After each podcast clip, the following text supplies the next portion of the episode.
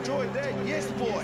Me oh my, I have enjoyed that, yes boy. Me oh my, I have enjoyed that, yes boy. Me oh my, I have enjoyed that. Me oh my, I have enjoyed that, yes boy. Me oh my, I have enjoyed that. Kia ora and thank you very much for listening in to another episode of In the Sheds on Code with Kingi, where for today's show we are joined by Samoan international Pele Cowley. So the halfback starts us off with where he went to school and how the rugby setup he had at his disposal ultimately led him on the path to having a bit of a professional career in the game before then touching on what it was like to make his international debut despite not having played any ITM Cup, before then touching on what it was like to play against the All Blacks back in the motherland of Samoa, before rounding it off with playing a bit of rugby over in the US and what it was like being at last year's Rugby World Cup in Japan.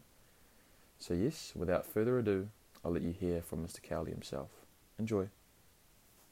So I guess for you though, uh, we'll start off with where did you grow up and how did you start playing rugby? So I was born in a small town in South Waikato, Tokoroa or Tokoroa. And then I moved up to Auckland as a young fella. I went to Mount Albert Grammar School as a kid. Uh, you know, we did really well uh, over there with our first 15. We went undefeated in 2010.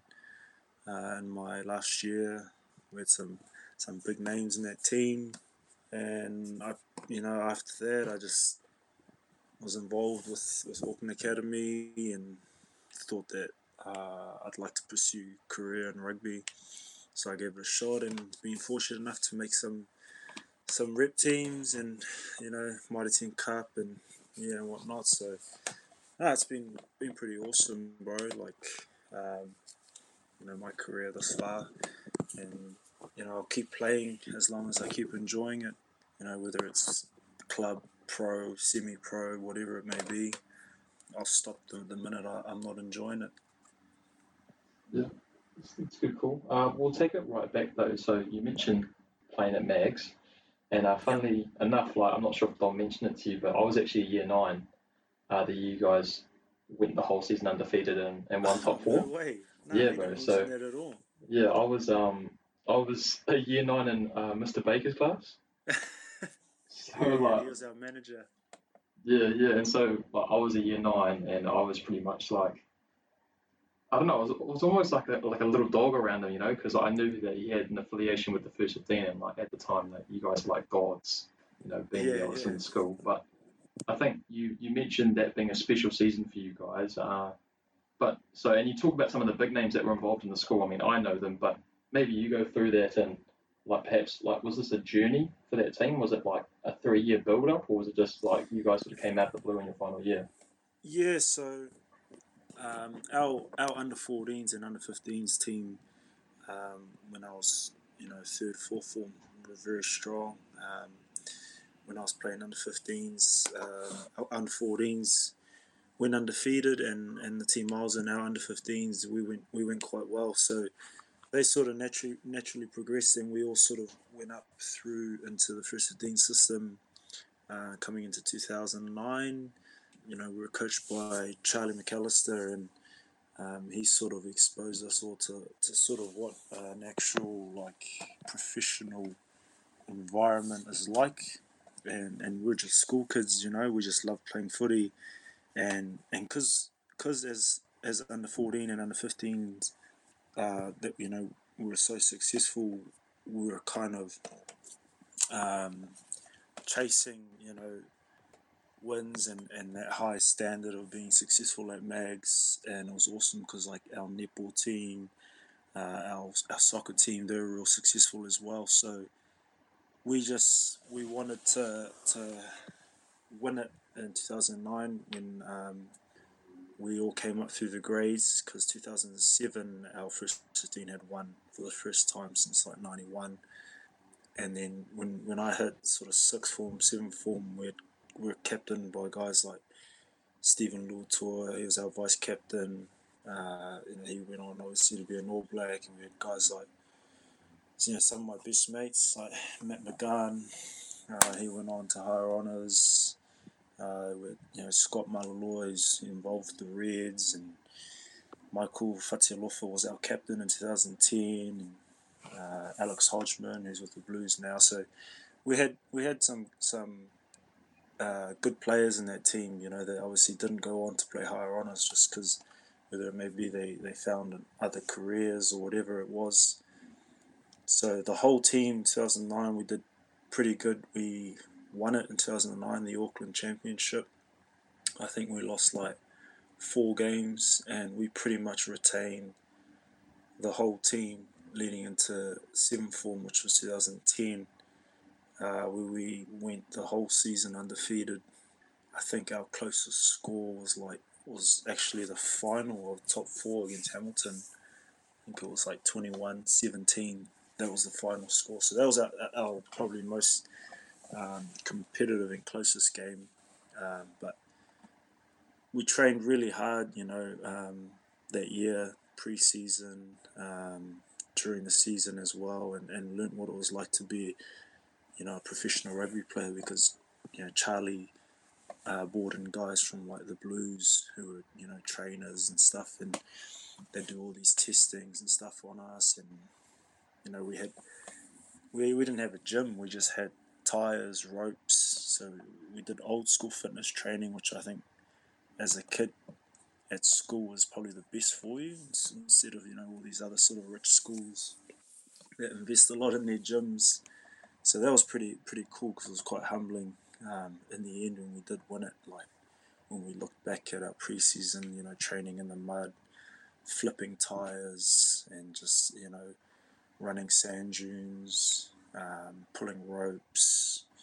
So now we had an awesome season, bro, in 2010, and um, yeah, I think the school went on to win it in 2016 uh, as well. But looking back, you know, those are the best memories of your your life uh, as your school years. You know, everyone, I think, will say that. You know, whether they be a professional rugby player or not, they'll say their school years are the best because you know you're so close with all your mates every day. You're at school, and that's where you, you know find your passion for rugby mainly.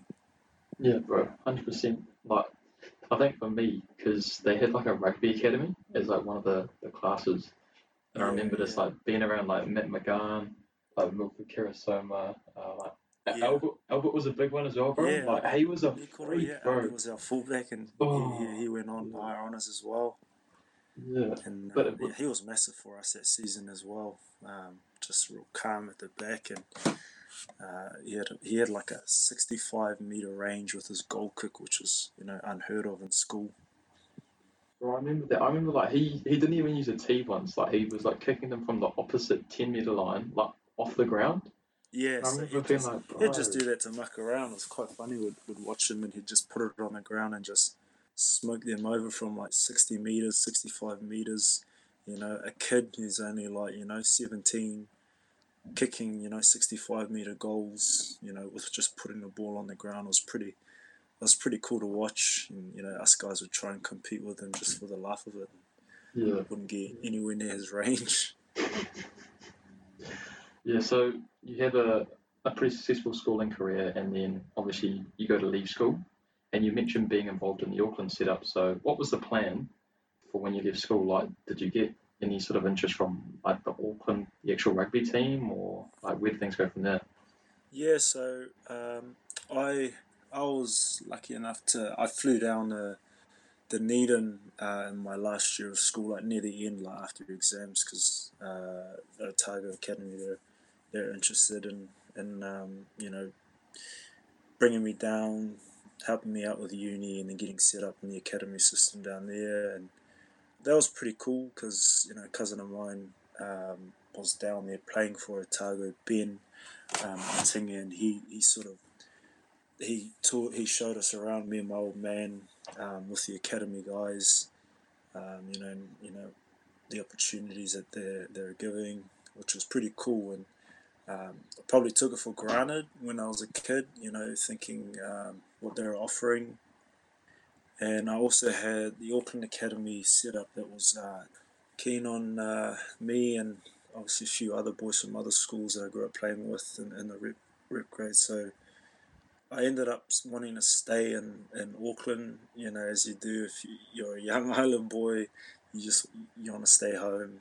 Uh, you know, you're comfortable. So I ended up staying uh, in Auckland first year of school for the next sort of three years in the academy system. And you know, my goal was to try and play some, you know, ITM Cup, what it was called back then, uh, and sort of go from there and see what happens. Uh, unfortunately, uh, you know, it didn't really work out with Auckland. I ended up uh, moving down the road to counties uh, a couple of years after that, and I was lucky enough to get a shot when Tana was coaching. And then, sort of from there, things sort of just um, happened, I guess. And yeah, that was it, pretty much. Having done a bit of reading on you, bro, like I see that you moved down to counties in 2015, but before that, you'd actually been called in to the Samoan national team. Yeah. So, bro, talk talk us through that. Having maybe not been involved in a, I guess, a semi-professional or professional setup to you know them being called on to play for your country. Yeah, well, it was it was quite funny because um, I think I was playing like Auckland development. I wasn't really getting any love from um, Auckland ITM. We just had so many, you know, real good players in the squad.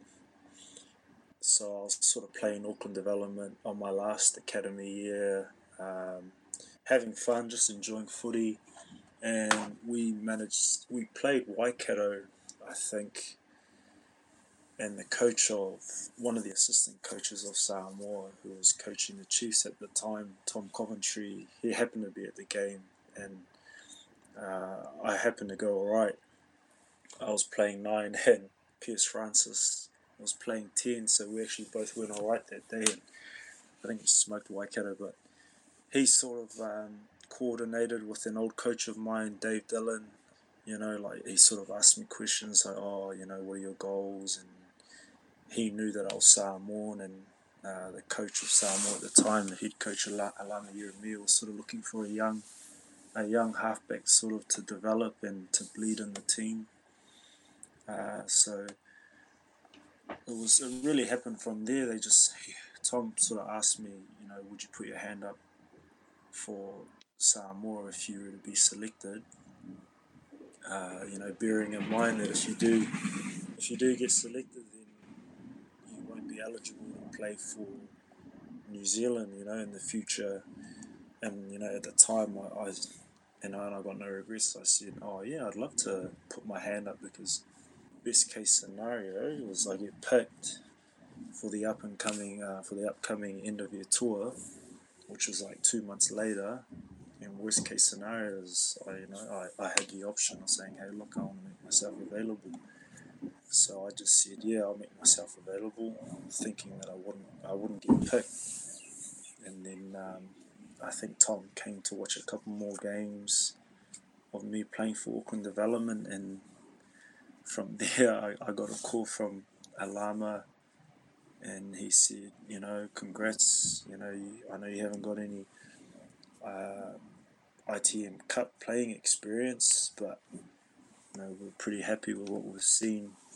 You know, through your games with your development uh, team, and you know, you've been picked on the Northern Hemisphere tour for Samoa. So we're going to to England, France, and Italy and play some test matches. I was just, I was shocked. You know, he. Ra- I remember the day he rang me while I was working.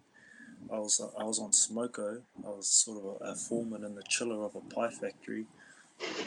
Um, you know, as you are as academy kid, just you know, and I was thinking, what the hell's going on? It was sort of surreal.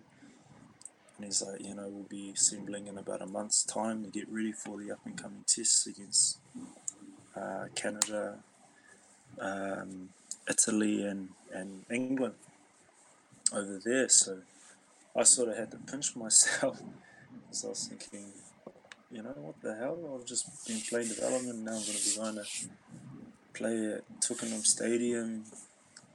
So it was pretty crazy, man. Like things sort of just went from there, and you know, I'm just grateful that guys like Dave Dillon and Tom Coventry and Alama gave me a shot because that's where it sort of um, that's where it started, and then from there, that's when I I went to counties the next year and played a bit of club rugby. Then Tana gave me an opportunity with ITM Cup, which was pretty pretty cool. Yeah, bro. And you made your debut against Italy on that end of your tour. Yeah. Bro, like, like what was that day like? What was the the weeks build up to that game like for you after being like named on the Monday and even just that experience from going from, you know, I don't know, take this as a slight, almost like a club rugby player, Yeah, yeah. and then just being like sort of thrust into traveling the world, you know, going through Europe, bro. Oh, it was unreal, man. Like, I'd never been over to UK or to Europe, so and and you know being being in the Manu Samoa, and you know I had cousins that played in the team, and you know I always dreamed that one day I could represent them. So to do it was actually pretty amazing, and to do it with you know I was rubbing shoulders and training with guys that I grew up watching, and you know like Kahn Fotuali'i was the halfback at the time, and um, you know I was just in awe of him because you know he was the man back in the day at Super Rugby. You know he was like the form halfback in New Zealand. So I was just I got to pick his brain and, and learn off him. You know he was the maestro, and just being surrounded by guys like Census Johnston. You know you grew up watching. Uh, it's just crazy, man. You know. Um, looking back, I wouldn't I wouldn't change anything. You know, putting my hand up to play for them, and like you said, going from like club rugby and development rep teams into getting thrusted into test rugby is is a huge step. That I remember that week, you know, when I got named, I was thinking, shucks, I can't believe I'm actually in the 23, and then I actually didn't think I'd get on, which I was totally fine with. I was just happy to sit on the bench and watch the boys play, you know. I was still in shock that I was there, but then I remember being called to, to actually run on in the last couple of minutes, you know, warm up, get ready, you're jumping on. You know, I was kind of like, oh man, kind of don't want to get on, I'm scared.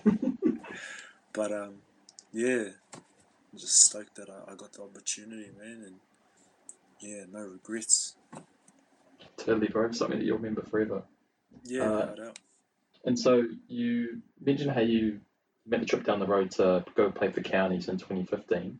Yeah. But you, following or before the 2015 ITM Cup season, you actually played for Samoa against the All Blacks before the World Cup as well. Yeah, And that's, I mean, that was a, a huge game, obviously, um, especially for all those involved back in Samoa. So, like, what mm. was it? What was that like, bro? You know, going back to the motherland, playing in front of that crowd against, you know, the best team in the world. Like, was that just like, like, I'm guessing for you, like, within the space of like 18 months, you've gone from being like, bro, you know, I just want a shot at ITM to being like, holy heck, I'm playing against the All Blacks. yeah, yeah. Oh, bro, like I think having it in Samoa too was just awesome, man. Like having family there, and, and like you see, going back to the motherland because I hadn't been back in, you know, probably like six, seven years. Um, you know, I was I was lucky enough to make make that campaign, and let alone be picked in the twenty three. You know, I didn't, I actually didn't think I'd get picked, but when I did get picked, I was thinking, shucks, you know, I can't believe that I'm in the 23 to play the All Blacks. Like you see, the best team in the world, and it was literally the same thing as as the Italy game. You know, I was like, awesome. I get to watch 80 minutes of the boys go hard. You know, it's going to be an awesome cracker of a game. So I'm just sitting there on the bench, and then you know, I think like 15, 20 minutes, whatever it was left. You know, getting told to to warm up. You know, I'm literally just dropping my jaw like, man, I can't believe I got to go on. And then, uh, you know, got on and, and had some fun. And, you know, we were almost, we were, close in that game. You know, things could have gone either way, I thought. And like you said, they're the best team in the world and they showed it in the end. But I thought we were real competitive in that game. And uh, it was just awesome for the for the country itself, you know, like because if Samoa's not supporting Manu Samoa, you know, when we're not playing, then they're supporting the All Blacks, you know. So it's you know they're, they're pretty much their second second favorite team. So playing against the All Blacks was pretty cool in that in that World Cup prep. Um, yeah, no, that's probably my favorite memory, bro. Is, is that game? Yeah, I mean, I guess it's not. It's a weird one because, you know, as a kid, you know, especially if you're growing up in New Zealand, it's one thing that you want to sort of go and play for the All Blacks, but then I'm guessing it must be like a totally different emotion to play against them. So like when you got on the field, like when you go in to make a tackle, are you just like, man, I just tackled an All Black, or like when you've seen these guys Yeah, up yeah. against them, like, like what, like is it? I'm just trying to like, I'm a bit of a It's- it's geek a with this stuff, like- bro. Yeah, It's, it's quite a hard case say like when you're when you're doing you're standing there during you know the national anthem and growing up as a New Zealand born Samoan, you know, you sing national anthems, you know, at at primary school, you know.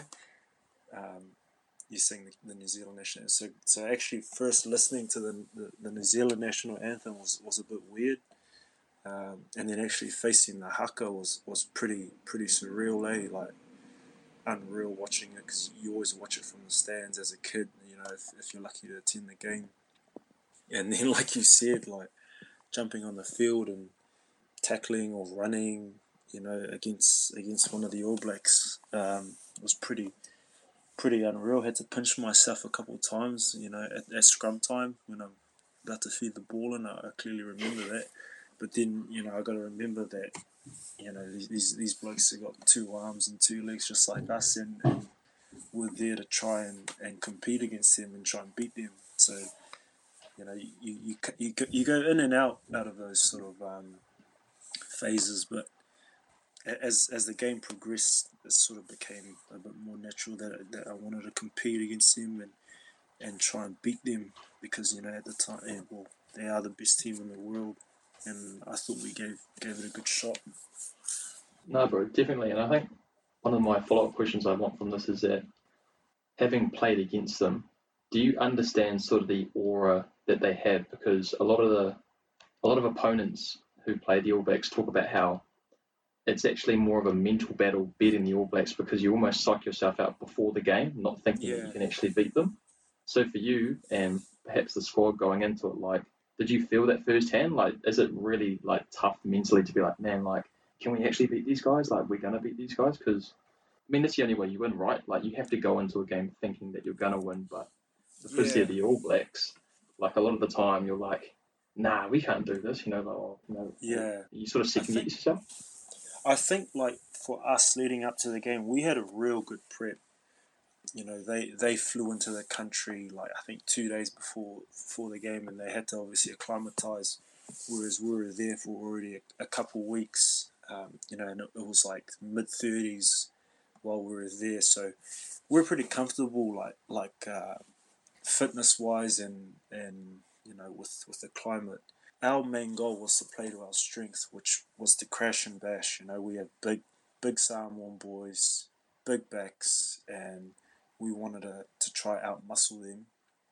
And I thought we did for a lot of that, that game. Like one of our tries from Alafoti Faosiliva, he muscled his way through like four of their players, I think, and scored a try. And uh, we, we met them and contained their midfield pretty well because we had some big boys like Paul Perez, uh, you know, Johnny Leota in our midfield. It was, I guess, it wasn't really the mental side of things. It was more we wanted to try and outmuscle them, you know, for our focus. But I think where they sort of um, overtook us in the sort of last ten minutes and secured the win was with obviously, like you said, the mental game. I, I clearly remember guys like Richie McCaw and uh, I think it was Kieran Read those guys just you know they didn't stop coming for it you know. Literally 80 minutes you know to the last minute richie was just everywhere bro and you know it's, it's not until you actually like can play against him you realize that he's just a machine and and you know probably one of the greatest ever players to play the game. So that he had a massive game i thought and that's that's that was the edge that they had over us really eh? So it's, it's quite tough to outmuscle a team for 80 minutes. Um, so I guess it's finding that balance of, of the mental side of things, like you said, and, and that's what they had. And like you said, their aura, it just ended up giving them the win. Yep. You guys definitely weren't the first team to um, encounter that and won't be the last, or weren't the last. So Yeah, um, so you progressed from there, bro, and you mentioned going and playing for counties uh, in that Mitre 10 Cup or ITM Cup. And then from there, did you get any Super Rugby attention at all? Yeah, so I 2015 I played like the last four or five games with County because I was coming back from from being injured um, in, in our World Cup prep for Samoa. So I played the last four or five games and I was lucky enough to uh, been involved with the Chiefs for the following season on kind of like a an interim contract. Uh, I, I don't know what they call them now. I think draft contracts or something like that, and, and also a replacement player contract because the halfback uh, Augustine Pulu was with the Sevens for the Olympics. So I was essentially sort of uh, in the setup for um, taking his spot, and there's nothing like I've never been involved with any sort of professional outfit like like like when I was spent spent my four or five months with the Chiefs, bro. It was just everything was just next level. You know, the, the, from the whole coaching setup to um, you know, all the players that were there, like the leadership group, they just ran everything real, real well. Um, the culture they got they got down packed. Mean, um, us first year boys, we went away on like a, a camp. Um, I think it was like like me, Chase Tiatia, Liam Polwart, Ziggy, the prop. He's a Tongan prop. He's playing in France now. Atu Moli. So we all went away on this camp, bro, and like where they they wanted to learn about us, the coaches, and you know we like paddled up the river. We did like twenty k's up the river or whatever it was for two days, and we just pitch a tent at a random place, and then would have like fitness and and just learn about the region. So it was it was unreal, bro. Um, that that year, that sort of preseason with the Chiefs and that's when I realized, like, man, it'd be awesome to do this full time. You know, get to get to do what you love um, every day, and, and, it doesn't feel like a job. So that's that's what that year was like, and uh, I thought that helped me as a player and as a person, bro. Like, really grew, and um, yeah, no, it was awesome. Mean, being involved in that setup, like you, you talk about and like with some of the other guys that I've interviewed, they talk about like the jump, just in terms of like ability between Mitre 10 Cup and Super Rugby. But I mean, like having played at test level, or you know, having had a handful of tests, did you think that actually aided you at all going into that environment, or were you still sort of fresh with all, all the footy stuff that you'd encountered within like the past year? Oh, I think I think it did kind of help me. Like in terms of especially game understanding and like tactical awareness and um, you know technique, um, tech and tech stuff. Uh, but the the jump's massive from uh, ITM Cup or Mitre 10, sorry, to Super. I, I just played a couple of the preseason games and you know th- those were it was fast, bro, and you know New Zealand summer as well, so that you got to battle the heat too um, thinking under fatigue, thinking quick, you know, getting to the breakdown as a halfback quick, clearing the ball. So I think I did. It did help me, like having having a few tests under my belt, um, especially in terms of like professionalism, like you know, turning up to training with your book, ready to really get stuck in, ready to learn. So that that did help me, bro. I think I still was a little bit fresh, like raw in terms of um, like you know training, like fitness, and and that I wasn't really exposed too much. Like because with Samoa, you're only together for four weeks in a campaign, so like if you're not involved in a professional outfit or uh, environment, you're obviously in your club player. You're obviously depending on club training to get your reps in for fitness or, or game replacement stuff. So, or you're training by yourself, you know. And, and as players have probably found during this lockdown, it's it's pretty hard to motivate yourself when you're when you're training by yourself. So, uh, I was probably fresh in, in sort of that aspect, but I did think playing for Samoa did help me quite a bit. And so you spend that, I guess, that summer leading into autumn and then into winter uh, break in the Tron, and then you actually end up staying there as well and playing for Waikato later that year. Yep. Was was that sort of just like an easy transition for you? Like you just wanted to stay in Hamilton? Yeah, so I was I was quite lucky because Webby was with Waikato, and then he he was keen to go back home to Hawke's Bay, and I was off contract, so Waikato were keen to, you know, they were keen to have me for for the following couple of seasons, and you know it's quite funny because I'm I'm from Waikato, and it sort of it sort of worked out quite well. All my mum's side were all from South Waikato. Was like you know it's about time you come home, but I'd consider myself a Jaffa, but you know Waikato Waikato boy at heart. So I ended up staying. Um, yeah, staying in Hamilton for the following two years with with uh, my cousin, and being in that setup with Waikato was unreal, man. You know, there's some some unreal players there, and you know, got to you know a lot of people bag on Hamilton, bro, but like a lot of those people that bag on on Hamilton haven't actually lived there, so I think it's a bit unfair. Yeah, bro, I'm I'm included in that group. Hey, like. oh, I've, I've never actually like spent more than ten minutes in Hamilton, but yeah, I, I Nah, nah, that's usually not- make you a know, like, passing people joke. on it, bro, but it's I reckon it's all good, man. Like it's pretty central, you know. It's like an hour away from Raglan, hour and a bit to Auckland, about forty-five to to the Mount, an hour and a bit to Taupo. So it's pretty pretty central to everything, bro.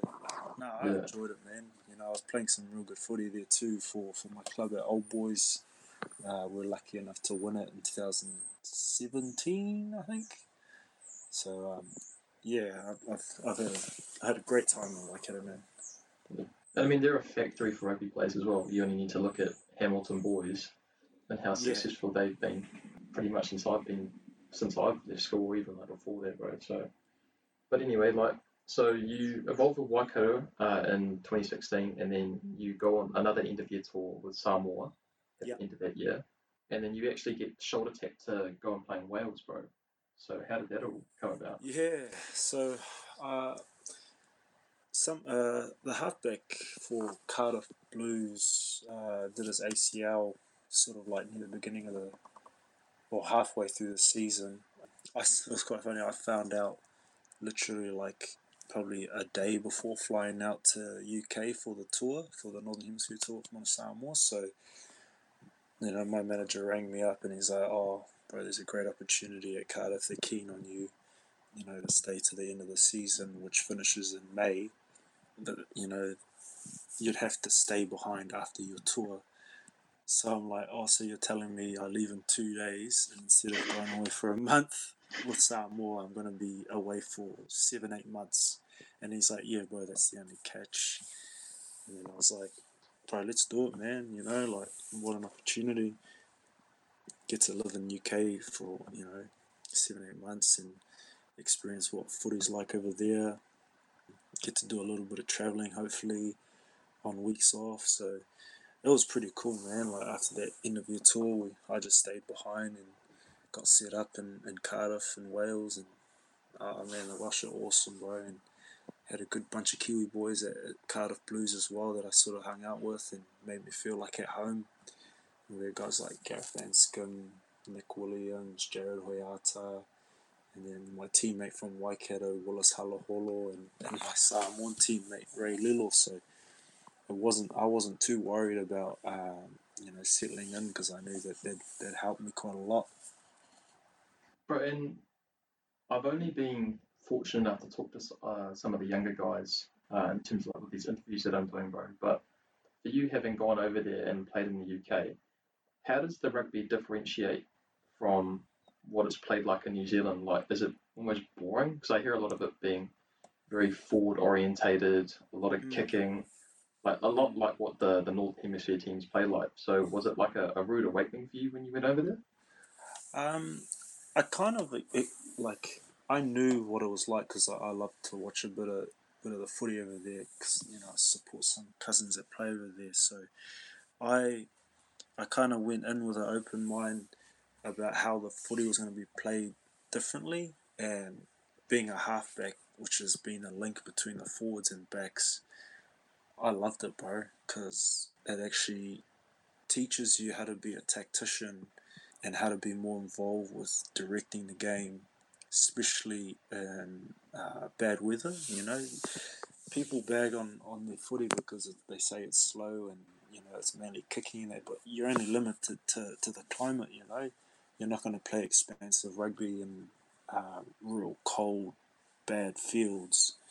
So it actually forces you as a halfback to, to learn how to, you know, kick for territory, when when not to, and how to cherish the ball when you have it. So like as a halfback, I really enjoyed it, bro.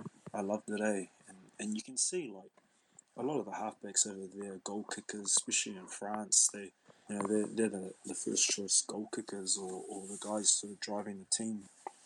So that what I got out of it was being able to try and um, up my game and, and being a tactician and, and directing the game. So when I came back home to New Zealand, my whole outlook on, on box kicking and being real tactical about it changed and I think it really helped me when I came back. Unreal. Yeah, I guess like being, you know, involved in rugby, you know, in the side of the world myself and obviously like when you have a team like the All Blacks whose Mm. bread and butter is playing expansively, yeah, like you said, you don't really get exposed Yeah, to yeah. that, that sort of play. And like Yeah. like you mentioned, guys, guys like Conor Murray, uh, Danny Kerr, you know, guys who were key for their teams at last year's World Cup. Yeah, You know, yeah, they're they're more so the game drivers than maybe what like the or, you know the way we look at teams here. Yeah, hundred So- percent. I think like in in New Zealand, like halfbacks are predominantly just sort of like you know distributors, whereas over there, you know, you're, you're a distributor and you're a sort of tactician in terms of driving the game, and I- think they need to bring that over here a little bit more, and I think it's slowly developing. Yeah. Fingers crossed. Well, we learnt the hard way at the last World Cup, didn't we? a, lot, a lot of things went into that, but yeah, I'm not going to I don't, I don't know. I feel conflicted when you say we because I, I I play for. Yeah, yeah, true, true. Yeah, yeah. On there, bro. On there, on there, bro. So we'll fast forward to 2019, and you get called into the Samoan team for the Rugby World Cup. Yeah. And uh, I guess you've gone from you know all the way back in 2014 being called in and playing a test for your country, but then I guess the next step, even beyond that, you know, because you've already played against the All Blacks, is playing at a World Cup. So talk us through that phone call and then going over to Japan and like you know being involved in the games over there, bro. Because I can only imagine that would have been you know cloud nine. Yeah. Oh man, it was it was a roller coaster, bro. Like, uh, we were together for probably about six weeks in the Pacific Nations Cup, which was in June, July last year. So, um, you know, that's World Cup prep, and then afterwards, you know, I, I, I got sat down and I've been told that unfortunately I didn't make the make the World Cup squad. So I was I was pretty gutted at the time because that was one of my biggest goals was to make that World Cup team because I got ruled out of 2015 World Cup with, with an injury in the in the World Cup prep. So I got ruled out of selection for that World Cup. So it was a huge goal to try and make the 2019 World Cup. So I was pretty gutted when that happened, but you know I knew that um, I played the best footy that I could have, and I did everything I could to get picked, and it just wasn't meant to be. So uh, I came home, and, and you know the, the beauty of it was you know I'm a builder, a carpenter, so I'm in, in the middle of my apprenticeship. So it meant that I got to come home and, and tick off some, some more stuff with my carpentry. And then I went on a holiday for a couple of days. Me and my missus and uh, her old man, we went skiing um, at Mount Ruapehu and Samoa were playing Australia and getting ready for World Cup. And then, um, you know, with rugby, injuries occur, man. And, you know, a good mate of mine who was playing halfback, unfortunately, he got injured. And then, you know, the next day, the coach, Steve Jackson, gave me a call, you know, while I'm up on the mountain skiing, like, are you to be ready for, you know, World Cup? Because you're on the plane. And I was thinking, wait, what? We're flying out to Japan in three days, and I need you on that plane. so you keen?" And I was like, "Oh, bro, that's you know that's every kid's dream." So I was so grateful that that I got caught in. You know, it was quite funny, man, just because I was away skiing, just enjoying like you know having a bit of a break from rugby and you know just life, bro, and and working as a builder. So it was just, I wouldn't say it's a win-win missing out on the team because I, I got to you know go home and take off some stuff my apprenticeship and got to have a break, but being called into that squad, man, it just it was unreal. You know, because it'd been like three weeks since I'd seen the boys from Pacific Nations Cup, and then actually seeing them at the hotel uh, in Auckland, getting ready to fly out for World Cup, and then um, my family had. You know, my old man, he had to cancel some flights because he had booked some flights in case I had made World Cup, and then he had to rebook when I, I told him that I, I got called in. So it was a bit of a roller coaster, man. But I was just grateful to be be chosen, man, and be be involved. Um, I actually probably in hindsight didn't think that I'd actually get a game, like being called in. So actually playing three out of the four games was pretty pretty unreal. Eh? Pretty grateful, man. So yeah, it's just just lucky, man. Just real lucky and real blessed, bro. Just stoked as and in Japan as well, man. Awesome people, awesome country. Food was unreal. So yeah, it was pretty special to be a part of. Yeah, I guess because I'm, I'm like I said, bro, I'm a bit of a geek with this stuff. So like, what I love to you- what, what I love to do with doing these your due diligence, you know. what I love to do with these interviews, bro, is that I'm almost like trying to live out my own dream to the guys that I'm interviewing. Oh, bro, I mean, if, if this is your dream, bro, then I'd say you're living it out, man. You know, like doing this whole podcast thing, which is which is cool, you know, because Casey and Dom told me that you know you actually did all the graft at uni and all of that to get here. Because I know that sort of everyone's sort of making podcasts at the moment, but you've actually got all the credentials. Oh, bro, oh, yeah, they, they're probably overselling it, but I, I appreciate the compliment, bro. But so so it's all good, bro. Being over there and like playing on that level, you know, in front of like all those fans, and because like one of the cool things was obviously you had to acknowledge the fans after the game. So Yeah. like all of that sort of cultural experience, would you say it's like your your biggest rugby memory, or just like nothing compared to your debut or playing against the All Blacks? I think I think that and, and playing against the All Blacks would have to be like on par. Just just because I also having my family over there to like watch me play because none of them sort of apart from my missus had actually watched me play for for Samoa so you know like watching having my old man there and, and my old lady and my sister there actually support me playing for Samoa you know it was unreal. And the, the culture was just amazing bro. Like I think it's real similar to to sort of the island culture in Japan. Like we, you know, you have a lot of respect for your elders, and it's sort of a hierarchy system. So I think like that was the pretty cool thing with with us island boys, like the Samoans, Tongans, and the Fijians, that that we could relate to and we could resonate because, you know, back home, well, back in Samoa and the islands, it's real like it's all about faith and religion and also respecting your elders. And, and in Japan, bro, that's what it is. You know, respecting your elders, and they come first. So it was pretty cool, man. Unreal. All right, and then so progressing from last year's World Cup, you obviously take a bit of time off after the big tournament, and then you uh, you head over to America to be a part of Major League Rugby, bro. So talk us through that, and then I guess what eventuated in you coming home. I know things aren't all that great over there at the moment, so Yeah, so um, I was lucky enough to to get involved with a team from, from Texas, Austin Gilgronis. Um, you know, unfortunately, they hadn't they haven't won they hadn't won a game in two years, being in, in the American comp. So one of my old teammates uh, from counties I knew was going to be over there, um, Frank Halley. So he he let me know he was there, and then I got the coach got in touch with me because he coached me a bit in, in Auckland with the development team. You know, he was interested in having me over there, so he sort of gave me a proposal on, on what their their vision is to turn this team around and um, you know get them up because the only way up or the only you know way to go was to go go up and go forward because they, they hadn't literally, bro, hadn't won a game in two years, you know. So um, I got over there, and you know, like they say, everything's bigger in Texas. It actually is, bro. Everything, cars, trucks, just everything, man. It's a different world over there, eh? And you you can't really understand, you know, until you're there living there, and and with rugby as well.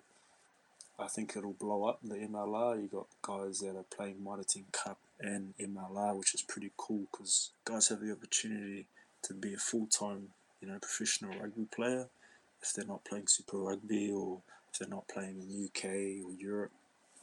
So that was pretty cool. Uh, as unfortunately, I only played one game because my le- my visa came late. Me and a couple of other Kiwi boys, and we got over there, played one game against um, the Houston Sabercats, and and we won, bro.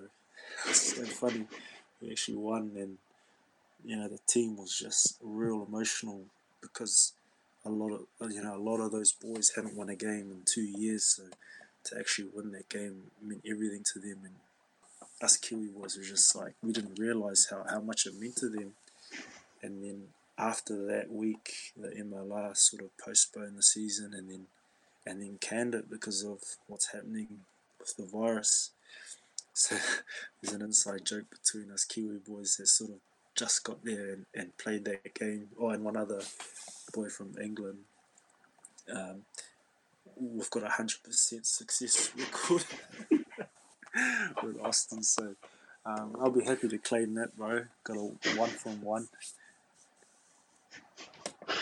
Oh, all right, bro. I think that that obviously wraps up footy so far for you, and hopefully uh, we get some footy back for you going forward. Um, Yeah, yeah, obviously you have to be playing in New Zealand, but uh, one of the other things I like to do is get to know you guys sort of beyond what you guys are doing on the field. So, what does your game day routine look like?